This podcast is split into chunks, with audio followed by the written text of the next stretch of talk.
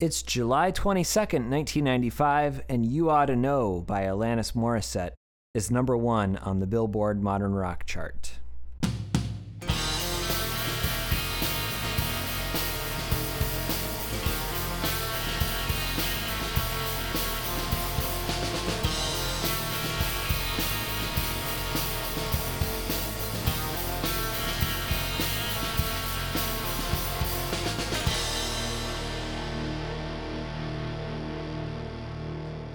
Hello, and welcome to Tell Me All Your Thoughts on Pod. I'm Al.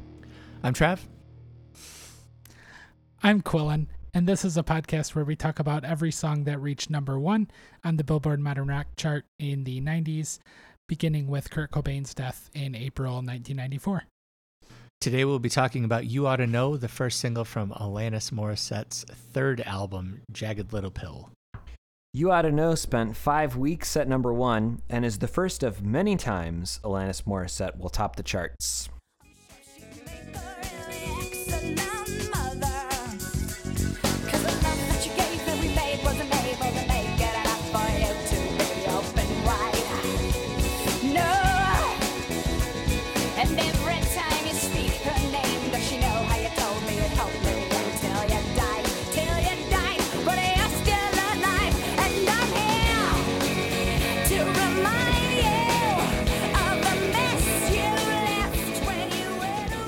This song rocks. Yep. But in a in an unexpected way, right? I was Like waiting it- for Quillens to, to third know. that it, the song rocks. Uh, I mean, uh, the chorus ha- is loud. Yeah, The song rocks. yeah. uh, Maybe he didn't hear you. One more time. This song rocks. uh, this isn't my favorite Alanis Morissette song, okay. Um, but it's what not. stands out to you? What, what what does stand out to you about this song? Uh, yeah, the dynamics. Um, this definitely has a loud, you know, a quiet, loud, quiet, loud, uh, structure. Um, the bass, which I did not know was performed by Flea. Neither did Um, I. Yeah, I did not know that. Uh, the I the on the album, like the song starts with like shittily played bass before starting the song, right? Uh, what what am I hearing at the very beginning of the song? There are a couple different mixes. I it's a weird thing to me. What what I there, there are some it. interesting notes played in the bass before the full beat kicks in. hmm hmm Yeah, definitely. I don't know. It was weird. Uh, it's a farty flea bass sound. Um, and Dave Navarro plays guitar too. Uh, He sure does. Yeah, I, I didn't know any of that stuff.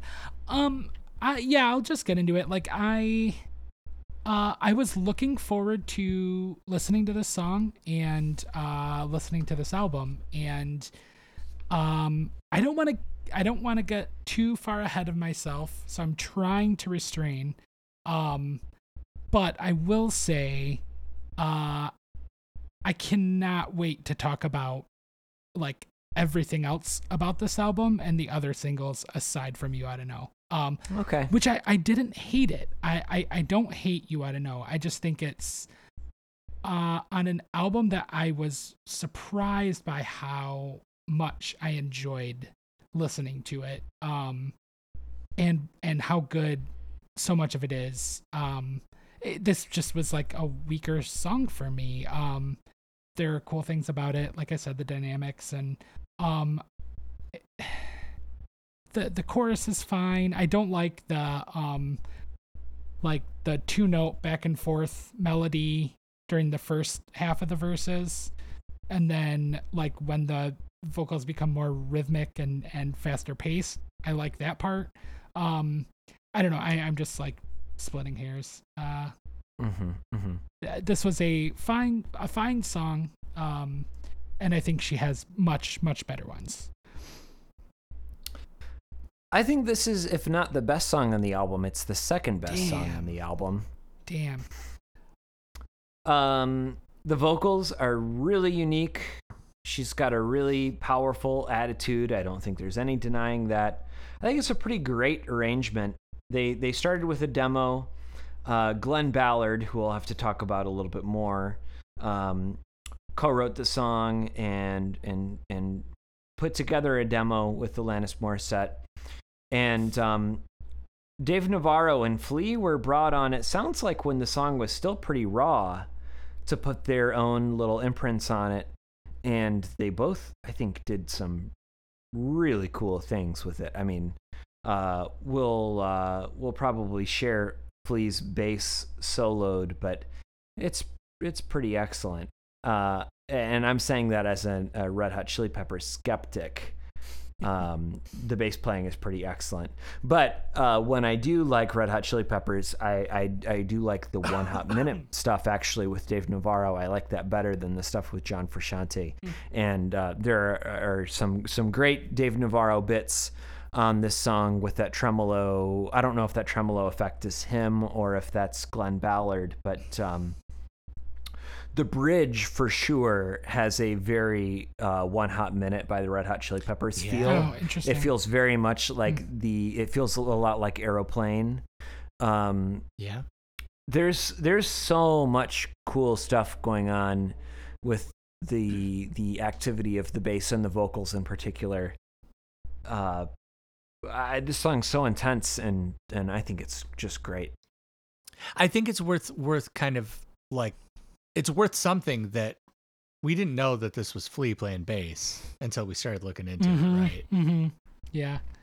I I was Um, aware of Flea as a bassist, you know, That's like, so As a bass surprising like to me then, that and- none of the three of us would know that this was Flea Yeah, playing bass. Yeah. Yeah. Yeah, so he wasn't really like you know, fleeing it up, Mm. right? Um whereas like I do know I like a few years ago I had heard Hand in My Pocket and like heard the bass and I was like that's weird. Like there's something weird about the bass playing here. And I can't I I won't even really try to get into it right now cuz Yeah, haven't- we'll have a I haven't looked into it at it. all. Right, right. Um, but on you ought to know, like the bass is I'm not really paying attention to it. But there's an isolated bass track on YouTube of Flea playing the bass, and it is busy and wild.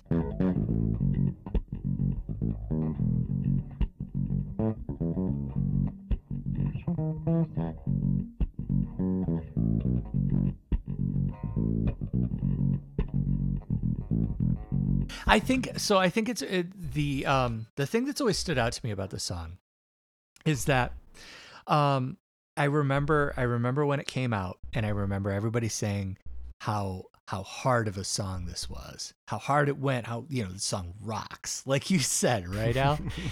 and um I remember being like, I, I probably in, in the early days of this song as a single being like, yeah, this really rocks. And then I, I got a little bit older and, and learned more and heard more and was exposed to, to more songs and, and different things. And I was like, this, you know, like the arrangement is not really like conventionally like a, hard rock song. You know, there's not the Les Pauls and the Marshall stacks, and the guitars don't sound like ACDC. And it doesn't sound like, you know, like a conventional sort of like rock thing. And and for a while, um, I think I was hearing that um uh based on I was hearing the song through like rock history. And I don't think that was potentially like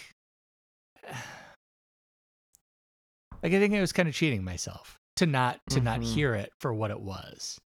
Because her performance is so wild and fierce and uh just absolutely badass.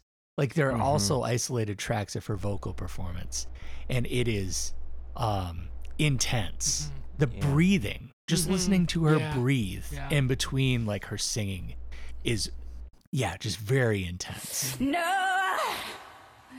And every time you speak her name, does she know how you told me you'd hold me until you died? Till you died, but you're still alive, and I'm here to remind you of the mess you and um left when and it was in one take too which is also wild like her performance on this track is one take um and so it was I I regret not having been more open to hearing what a hard rock song might be like in a presented in a different way. Mm.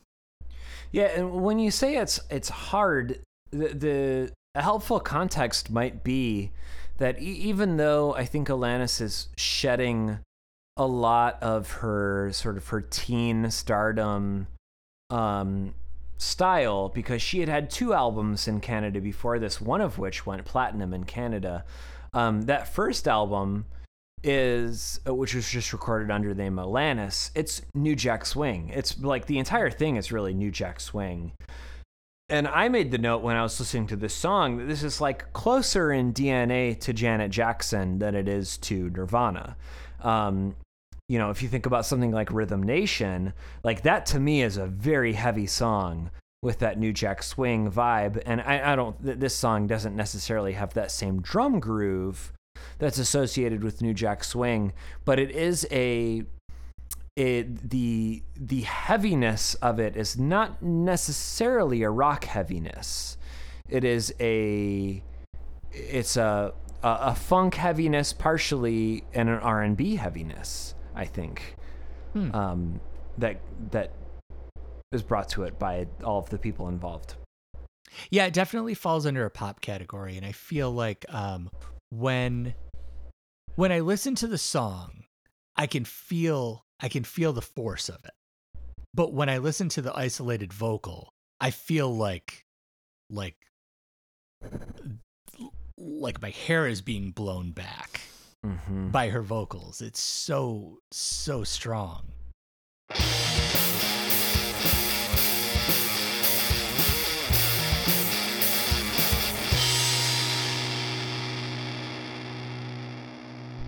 Zoom out a little bit. What are your general feelings about Alanis Morissette and what you heard on the radio as a kid?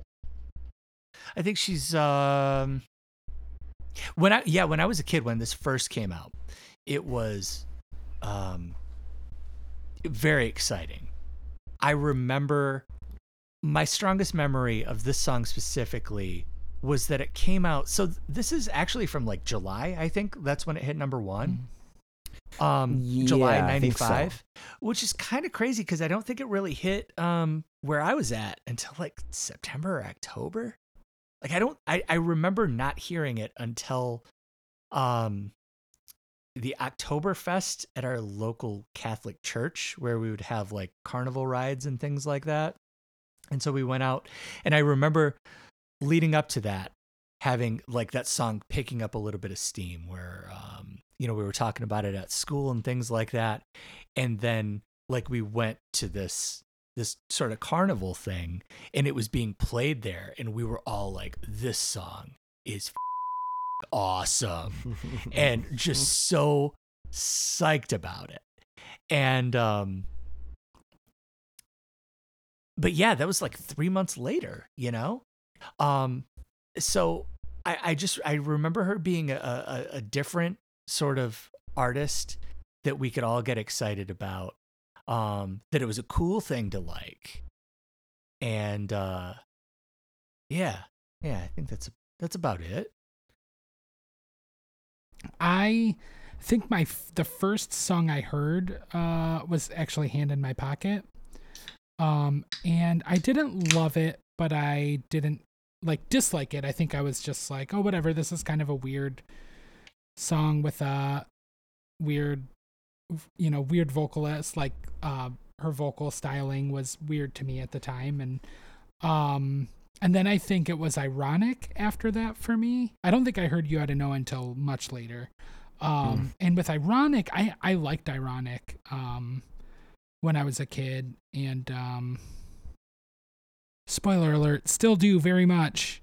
Um, and uh, other like beyond that, uh, all all the other singles, I don't know. I I don't think I really like hated any of them, but she just was not much on my radar and I just didn't care. Um and I don't really know why that is. Um I don't like saying that. I don't like admitting that. Um, but Some there was of the other singles don't really qualify as rock songs at all. Yeah, yeah, that's true. But I, I just like, yeah, I just, uh, I don't know. It, it just wasn't my style, I guess. And, um, yeah, I, I really don't want to go too much further before we. I, I Yeah, I know. like- We've, there's we've a lot to talk about here. A, a couple more episodes here.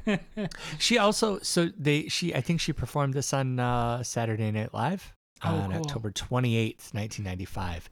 And that I remember that being one of the very first times I watched Saturday Night Live Hmm. as it was on. Um and I think like like her performance was one of the reasons where I was like I'm going to watch this because Hmm. I want to see her. Who do you think this song is about? Coulier. right? I mean that's it, right?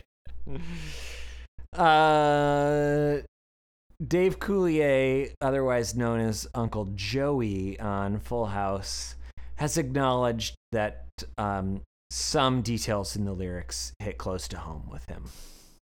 So it does seem likely that this is about his relationship with Alanis Morissette. did Did you remember like that? Was that a thing that you were aware of previously, or, or Not as Yeah. a kid. I was not. Not aware as of a it kid. Okay. But I mean, I, I feel like a few years after it kind of became like common knowledge Mm. that the song was about Dave Coulier, which I just can't figure out. This song, came, this album came out. She was like 21 when this Yeah, came 20 out. She was 21. writing it when she was 20 and 19, and like Coulier was an old man. Mhm. He's never been cool, and Mhm. he's 17 years older than her. And like, what, what was, what was the appeal there? I don't, I don't know. Have you ever seen him act out uh, Wizard of Oz as a one man play?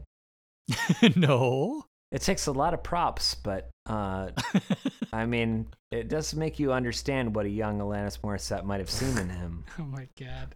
but it's clear, clearly about an ex. Right. And, think? Um, Yeah. yeah. Um, she was she went on a, a nice kind of run about like standing up to uh to people on this album. You know, going after her ex, going after people from her label, going after the church. Um yeah, she was really like insightful and strong and wise for being so young to Mhm. call people out like this. Yeah. So I, I guess a little bit of background about her. She, again, had recorded two albums. One was a dance pop album that went platinum in Canada. She was on a, a Canadian sort of talent show called, what's it called? You can't do that on television? It was like a sketch comedy show. It was Okay. basically like Laugh-In for kids Sure. on Canada, yeah. Okay. Canada.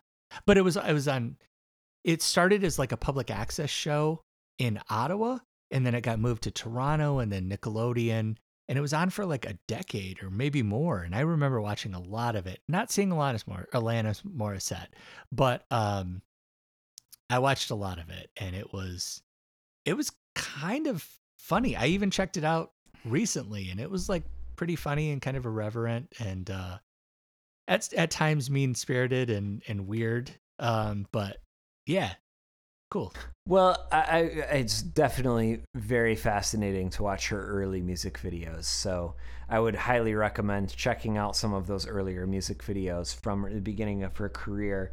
Um, but what changed on this is that the the uh, label decided to to pair her up with co-writer and producer Glen Ballard, who had previously made his name by working with Wilson Phillips.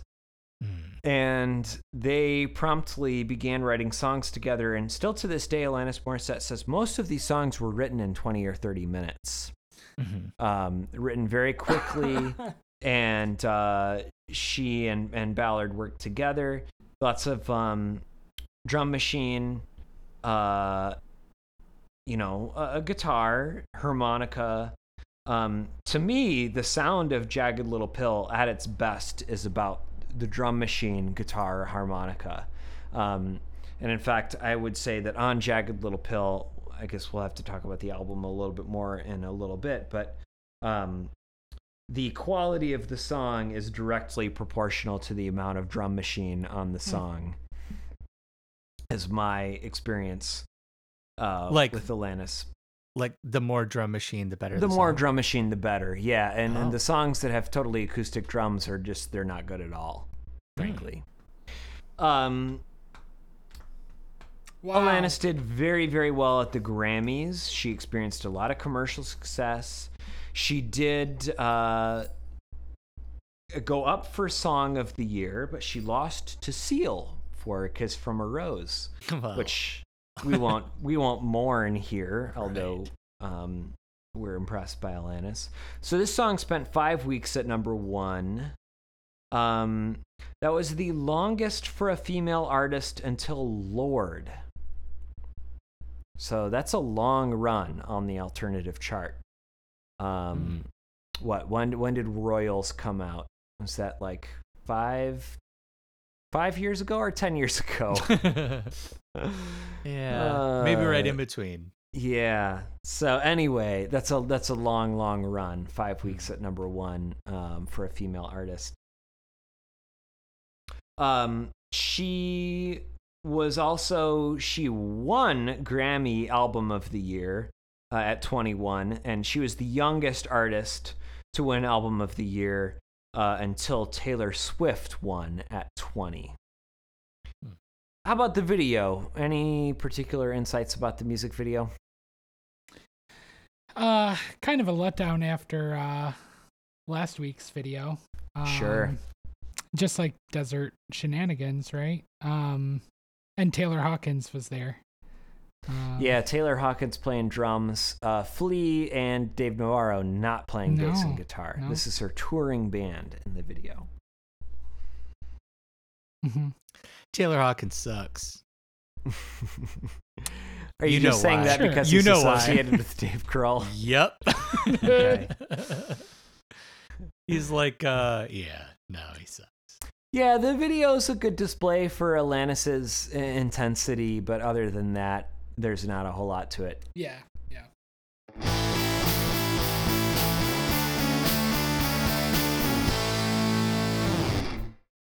Okay, well, then we'll have to talk about the album, which has three alternative number one hits and three top 40 number one hits. Massive, massive record. Yeah, I forgot that there were what six? Yeah, six singles, right?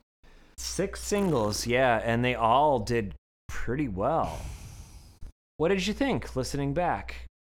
I really liked it. I like really liked the album. Um, yeah, I. Uh, Did you own it when you were a kid? no, no, I didn't care. I didn't care. Yeah. Hmm. Um. Yeah. Uh, some of the like album tracks were not great, but some of them were pretty good. Um, in my notes, I have. Uh, I like the the song "Perfect." Sometimes it's never quite enough. If you're flawless,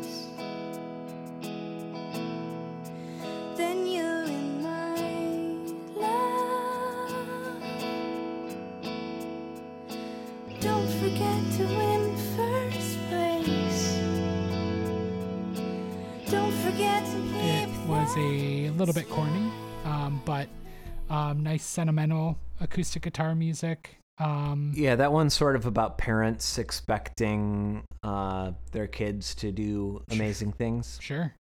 Um, I liked um, "Right Through You," um, which I thought was a single. Um, but that song rocked. Uh, acoustic guitar octaves, um, which is a cool move, maybe sometimes. Uh, in this uh, context, it is cool. Um, I liked the like the last couple songs, not the Doctor and Wake Up. Um, I liked those songs. Uh, they had some real jars of clay vibes for me, and uh, I was cool with that. Um, you know, like uh, acoustic electric guitar mix with uh, electronic beat. Um, it was cool. Uh, and yeah, like like I said, Um, this song is my. I, I don't hate it. I don't think it's a bad song, but it is my least favorite of the singles. All of the other, other singles are just awesome. And uh, I guess it makes for a really good album for me. Like, I just, I will revisit it. I will go back to it and I will spend time with it. And maybe it will become something in my regular rotation. Trav, what do you think of the album? I also really liked this album. I um had maybe not spent enough time with it prior to this to know it well enough for what it is. Um you know, at the beginning of the the podcast we talked about what we thought would be um you know, our highest rated multiple um uh number 1 band or band with multiple number 1 hits. I regret not And picking Alanis. Me I too. kind of like because immediately am after that. after spending time with this, I'm like, oh, these songs are so much better than whatever I picked. Yeah. You know, like Hmm. the the whole album I think is really, really good. It's consistently good all the way through. There Mhm. are different high points in it. Um Quillen, you mentioned perfect. I remember I have this very vivid memory of, you know, we talk about uh seventh, eighth grade basement parties. Um, and somebody putting perfect on, and I have no idea what the song is. And all of the the girls I was friends with singing that song and knowing like all of the words and it really Mm. like having this strong impact with them. And Interesting. um, That's cool. it was just really like sweet, kind of beautiful moment Mhm. um that I I just remember and I could still kind of see like how that would that would impact somebody who's 13 or 14 years old and the expectations that somebody has of like especially probably teenage girl of being like kind of the peacemaker and somebody who just makes everything right and doesn't rock the boat and things like that. Um and i just am so impressed by how she uh, how alanis like just hit the nail on the head with that. That Mm. was a really cool thing. My favorite song on the album is right through you. I think that song is amazing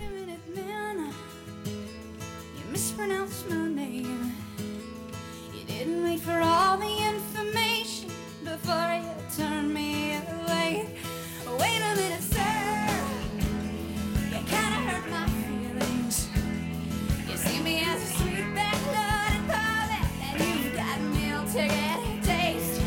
She right there. Dude, that song Um, rocks. the so the good. riff on the chorus there's like a riff underneath the the the lyrics which uh, it's just so so good. Yeah. um and yeah there's the um the lyrics about that. That's i think that's about um probably a, a canadian like label figure. Um you know probably meeting with with her you know when she was a teenager. Um trying to get a label uh, trying to get a record deal or whatever. And um there's the the line about um taking a, a long hard look at her ass and going to play golf for a while Mhm. Mhm. Yeah, um, which yeah. I just Yeah. such a good line um yeah also um all i really want well that was a single right all i It really want was, was like yeah, kind of like probably the most least minor successful of the Yeah. six singles. yeah good song Really yeah, good song. totally. Great opener. and uh yeah yeah and i think head over feet which is also definitely a single is uh really Mhm. stood out as just a great song Synth bass, baby. synth bass Yeah. uh uh key change chorus Oh, nice. There was Yeah. lots of synth bass on the album. I was really Yeah. surprised by that. is there synth is there synth bass well i guess we'll get to hand in my pocket but that's synth bass too right Uh, It- the bass playing is definitely extremely simple. I questioned. I have a note asking, uh, like, wondering if the, uh, the Yeah. bass on Hand in My Pocket. I- is I- bass. if anything, Yeah. it is just whole notes. There are no fills, no nothing like that. Um, Can I, Al, before you um, Yeah, yeah. give your spiel, I just want to say something that I uh, that stuck out to me on the album. Um, I think on a few songs this happens, but particularly uh, particularly all I really want and um, hand in my pocket, the guitar playing is awesome. I love that. Like um, I don't know how to describe it, uh, but like this like flowing, like shimmering kind of like noodly, almost like folk style guitar. You said one hand in my pocket and what other song? Uh, the opener, all I really want.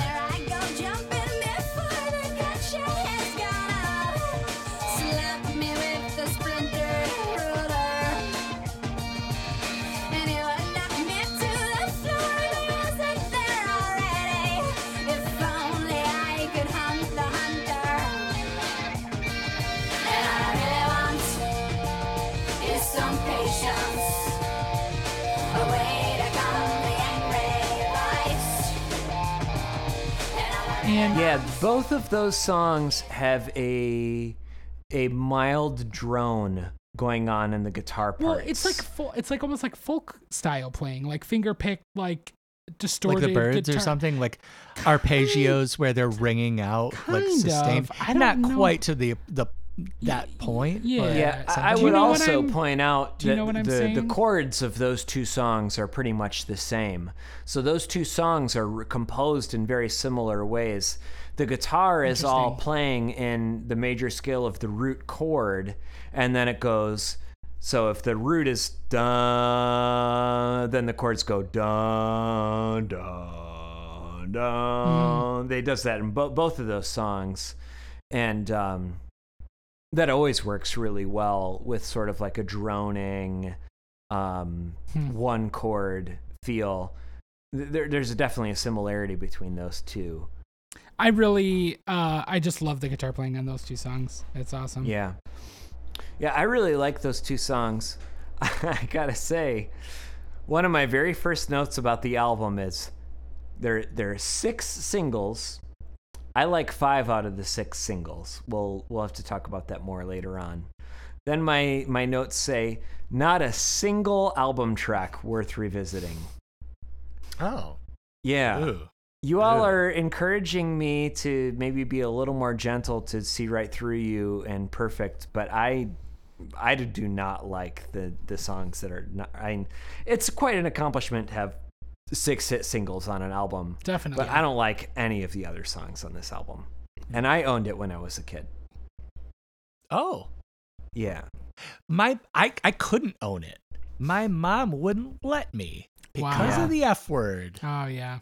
right Yeah. i mean like that was kind of a thing like i mean it was like the I, I can't remember a lot of like hit singles that were this vulgar Yeah. Yeah, she vulgar. sings it's not about vulgar but you know i mean like for a you know seventh eighth grade kid like, blowjobs it in the was a lot. theater and 60, mm-hmm. Yeah. 69ing and It's a, a Yeah. really curious mix in terms of the way that it charted. Let's see. The other singles, we'll talk about Hand in My Pocket. That's a number one on the alternative chart. And Ironic is a number one on the alternative chart and a number one on the pop chart. Mhm. That might be a first for us. it was such a massive song it was yes. It was. inescapable Um, a couple of other singles that we've maybe mentioned a little bit. Um, All I Really Want peaked at number 14 on the alternative chart, never never charted on the pop chart. That is, I think, for me personally, that's my favorite song on this album. Mm. It has that really winning combo of guitars and drum machine and harmonica, um, and uh, it's pretty intense and also lots of pop hooks. neat parallel um that Alanis is the first song on Jagged Little Pill is all I really want, and the first song on Blue by Joni Mitchell is all I want. Interesting. I always kind of Oh, that's really- I actually interesting. very specifically read some criticism that Joni Mitchell had of Alanis Morissette in preparation Really? for this episode. Yeah. Joni Joni does not like much. Okay. Yeah, Joni seemed to think that this was assembly line pop. Yeah, I'm not surprised Um, to hear that. So, You Learn was a number one pop hit, um, not a number one alternative hit. And uh, that one has definitely a music video that received a fair amount of attention. The thing that I was struck by going back to this was, um, you know, I like Head Over Feet. It was a number seven on the alternative charts and a number one on the pop charts. So there are three number one pop albums, pop songs on this album. Um, again, I didn't watch these music videos when I was a kid. I had never seen the Head Over Feet music video. and I was floored by that Ah. video. Do either of you Ah. remember that video? Mm-mm. Absolutely. So it's basically um it's uh, uh it appears to be a single shot. I saw one place where it perhaps could have could have been edited into multiple shots. Um it is Alanis's face if you've never seen it or you don't remember it. And she sings along with a lot of the song. But then there are certain lines where she sits out and she has a sort of a natural expression that altogether the impression that I got from it was like this is basically what it would be like for an artist to be to get on camera and to be told, "Hey, lip sync along with the song." And where you're not feeling it or you're not comfortable with it or where you want us to edit it in later, just take a break. And that's like basically Hmm. what the video is. It's like a take of her being totally natural, singing along where she feels like it, and then just at points just not singing along with the song, scratching her face, running her hand through her hair. And um it's just like it's mesmerizing. I, f- I feel like you get such a strong sense of her personality and you get s- a real also a really strong sense of the artifice that goes into even making just like the simplest music video. Um I was like moved by it. Mm. That's great. That's awesome. That's a great point. I did not watch that video in preparation for this episode, but I know what you're talking about. And I did watch a video um, on that note um, of an unedited MTV News interview with her from 1995 when, um, you know, they were just asking her questions. It was, you know, it was a promotional thing. And um, she was just so level headed. I can't imagine being this confident and, and like Mm. clear minded and sure of yourself from an artistic standpoint at 21.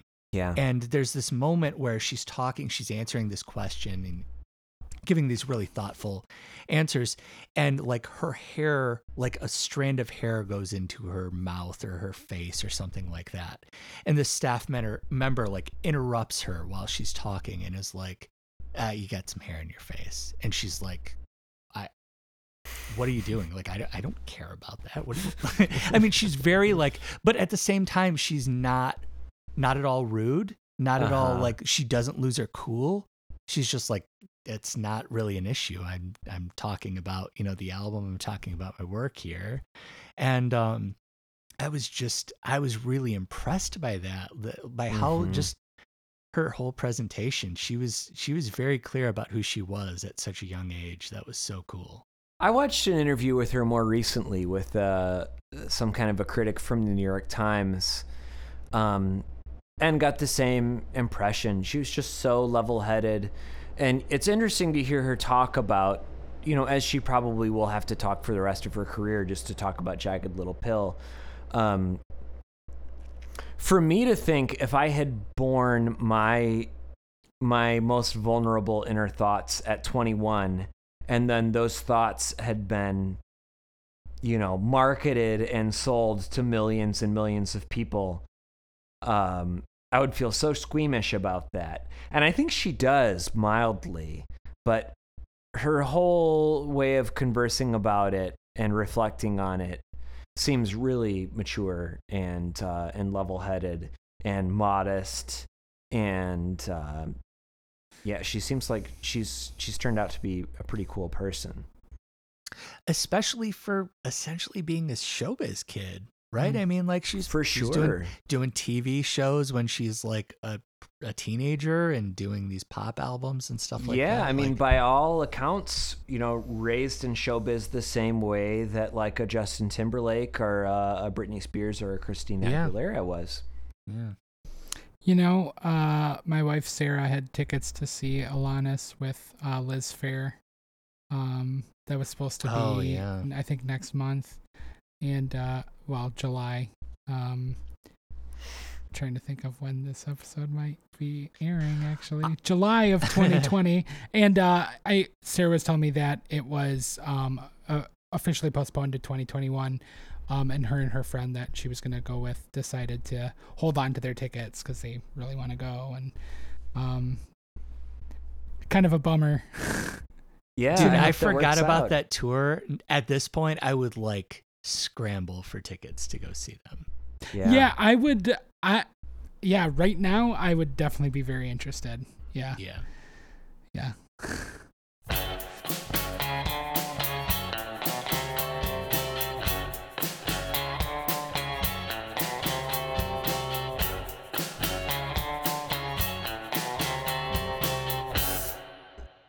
This album had a very complicated critical reception, and I want to delve into that and hear what your responses are to it.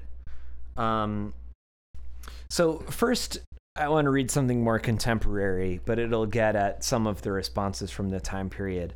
This is from uh, once again this author named Adam Caress, who I think we've we've Mhm. torn his writings apart multiple times on the podcast, but uh, I want to hear your responses to this. I'm going to read kind of a lengthy passage here. From start to finish, Alanis Morissette's development as an artist had followed the old pop developmental model rather than the rock model. As with any music made under the pop model, the extensive involvement of industry insiders in Jagged Little Pill's conception and creation meant that it was impossible to determine how much of Morissette's music and image was the result of her individual artistic vision and how much was the calculated result of corporate formulas and market research. This fact contributed to widespread critical skepticism, even among the album's greatest champions. For example, when Rolling Stone included Jagged Little Pill in its decade end list of the 100 best albums of the 90s, they seemed to almost resent having to do so, saying, Proof that the gods of rock are unfair bastards. A former TV moppet from the not so dirty North hooks up with Wilson Phillips producer and makes an opportunistic angst rock platter that not only sells 13 million copies, it doesn't suck. Rolling Stone's backhanded compliments echoed the assessments of numerous reviewers, including critic Robert Christgau's assessment of the album, which concluded privileged phonies have identity problems too, not to mention man problems.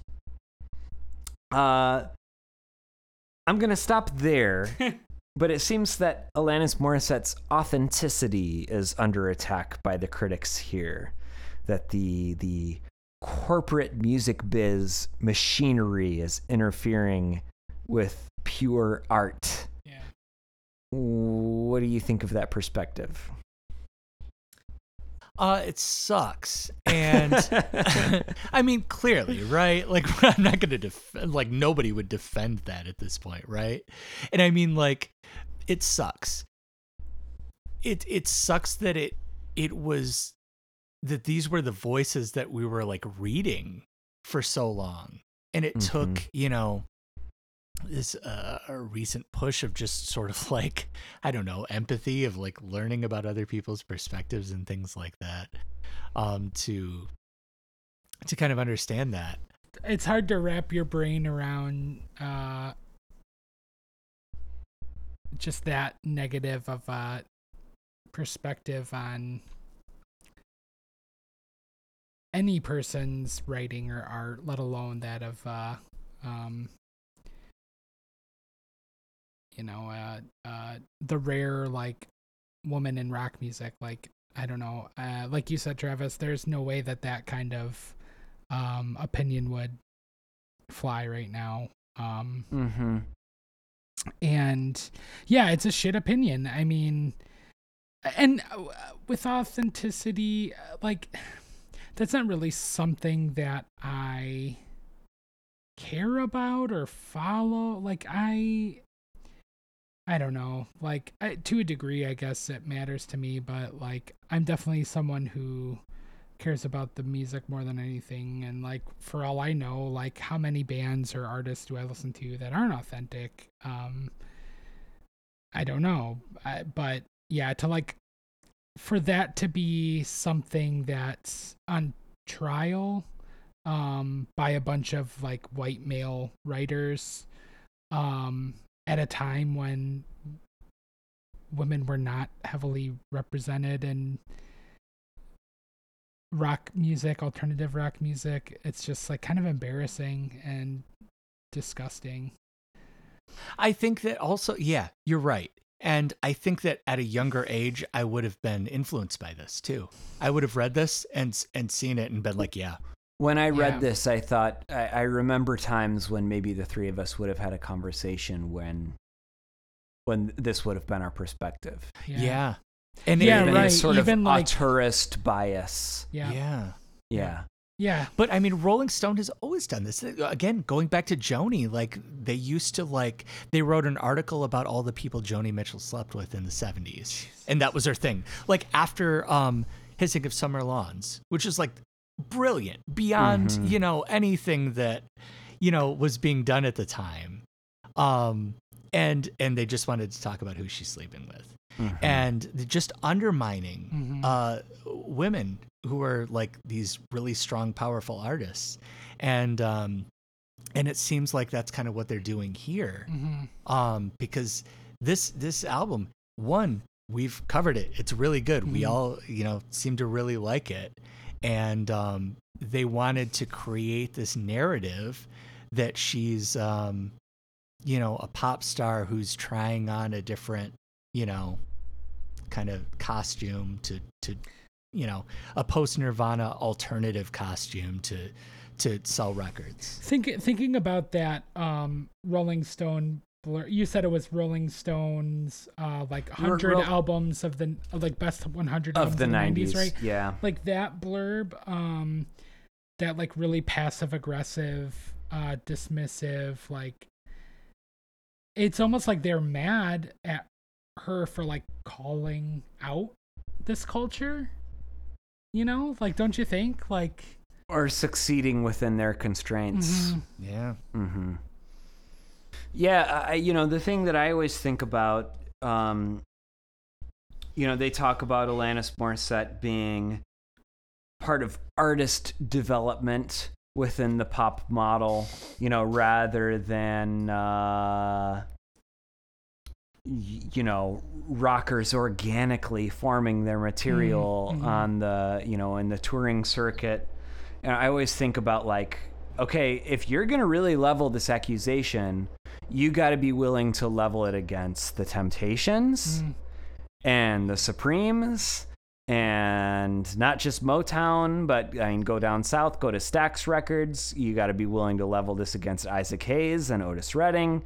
I mean, you got to be willing to go to war with a massive, massive component of the pop industry if you're going to say that this idea of like a label developing talent or pairing songwriters strategically with singers um, you know strategically choosing the right material or the right image from an artist um, if you're going to say that's all artifice and and worthless um, you better be prepared to tear down a lot of the the pop music and rock music Mhm. establishment, including things like Elvis Presley and like, Mhm. and it's all junk. I, I I get very impatient about this idea of authenticity. Um, so Yeah, agreed. yeah, the, the the criticism seems super unfair to me. and I, I guess i always wanted to uh, like i've always been a little bit skeptical of glen ballard's role in all of this Mhm. um, because it seems like anytime you'd read something about this album, you would read about Glen Ballard, um, which is I, I've always kind of been like, are, are people implying that he deserves more Hmm. credit for this album? Um, just because he's the um, you know he's the producer, he's the uh, experienced man in the in the room, basically. But from everything I could tell from this, um, it seems like Alanis really like has a lot of affection for him, and Mhm. he didn't seem to step on her toes a lot. And um, they had a really good working relationship. I think they maybe like worked on two or three songs together from the album, and um, and from that point forward, she kind of picked up the direction and just decided I'm going to I'm gonna I'm gonna work on these songs and he gave her the room and and they had a really good working relationship so um, I I was kind of um, you know, it was refreshing to kind of see that their relationship was was as positive as it seemed, as as I as you would hope it would be, I guess.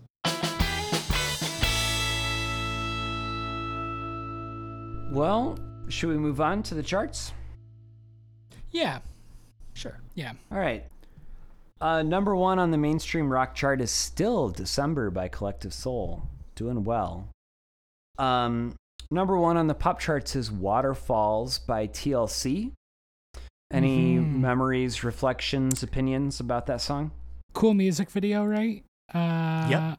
Um, I I think that I didn't care for the song as a kid, and turns out it's a pretty sweet song. I think all the the singles from Crazy Sexy Cool were Pretty, good. yeah. Uh, yeah. What is the one that was super awesome? There's Red Light Special. There's Creep. There's Oh, um, Creep. Creep is um, awesome. Digging on You, which was Mm, pretty good. Anything on the modern rock chart? Stars by Hum. I think uh, jumped all the way up to number eleven here. That's pretty Uh-huh. cool. I. It's like we're we were ten away from maybe eventually talking about Hum. 10, 10 spots away Mm-hmm. from having a Hum episode, which I would have loved. Um, There is one gem on the charts this week that I really love. It's called Somebody's Crying by Chris Isaak. mm, It is, I think, about a two minute song, and it is perfect. oh, it's Huh. that's not the famous Chris Isaak song. No, it's not um, uh, Wicked Game. Yeah, okay. No, there's this is the album after it, I believe, and it is it's so good. Hmm. I would recommend it to both of you. I think I think you'd both really like it. Okay. Yeah, I don't know. I'm not familiar with that one. Dreamy, moody, uh, like surf ballads. Yeah, kinda. Yeah. Isn't it so weird that like he was in Fire Firewalk with Me, but like yeah. his music is kind of like Angelo Badalamenti style music, kind of. Or right? Yeah. Roy Orbison style music, which is also heavily associated with David Lynch. Yeah. And he's got that that look, that Mhm, 50s kind of mhm, greaser Yeah, look. yeah. What was his Um, name? Chester uh, something? Chester Desmond, baby. Chester Desmond. Yeah. It's great. Two things that I would point out. Uh, seemingly minor single from Tuesday Night Music Club, but Can't Cry Anymore by Sheryl Crow might be my favorite Sheryl Crow single. Hmm. Uh, very simple. Another song that is merging some kind of like Americana, um, simple pop with a a creative drum machine sample, and um, I really like that song a lot. And I'm gonna maybe anger you all, but I am pretty affectionate about these singles from the f- first Foo Fighters album. This is a call is at number four, and uh, I like that song a fair amount. Travis, I feel like you like this album. Like, I do. oh, you do. do. I, The I said first did. the first Foo Fight no, the Foo, first Foo Fighters album is it's fine. oh, so you Yeah. like the one that was all Dave Grohl. You like the one that was like entirely made by Dave Grohl. He Next. played ev- Moving on. This is a call and Big Me are both they they capture the flavor of the 90s. I like in Big Me. really I'll, I'll stick way. around. I like I'll Big stick Me. around is Yeah. really good too. Yeah, Man, absolutely. For all we got a real Dave Grohl Yeah. fan in the room here. All right, all right. All right, let's rate. Yeah. you ought to know. I'm gonna let someone else go first this time. I'll go first. Um, man, this song rocks. As stated before, I give it 4.25 cross-eyed bears. Shit.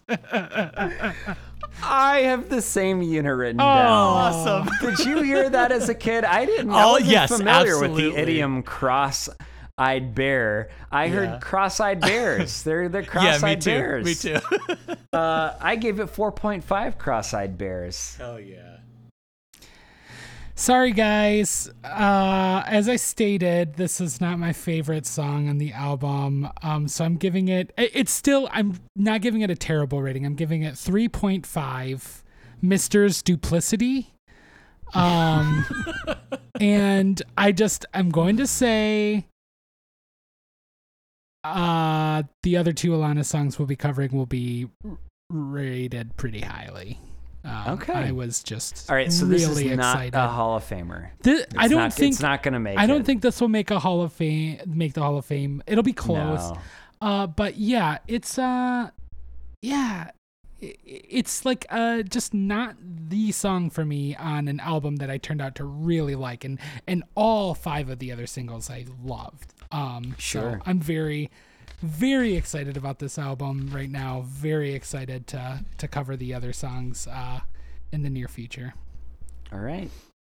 Uh, d is it a Nirvana wannabe? Do you think?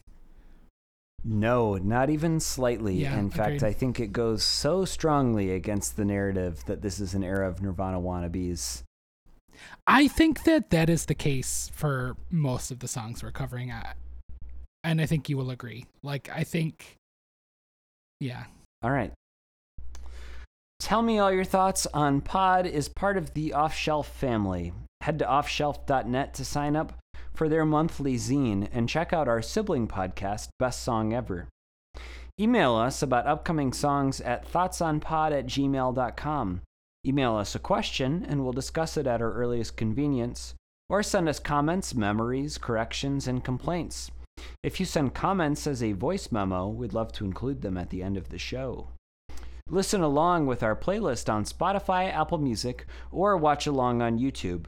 You can also join our Facebook group. Tell me all your thoughts on Tell Me All Your Thoughts on Pod. Next week, we'll be talking about JAR, which stands for Just About Ready to Stop Talking About Green Day.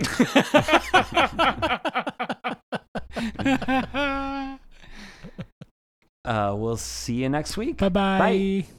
Bye.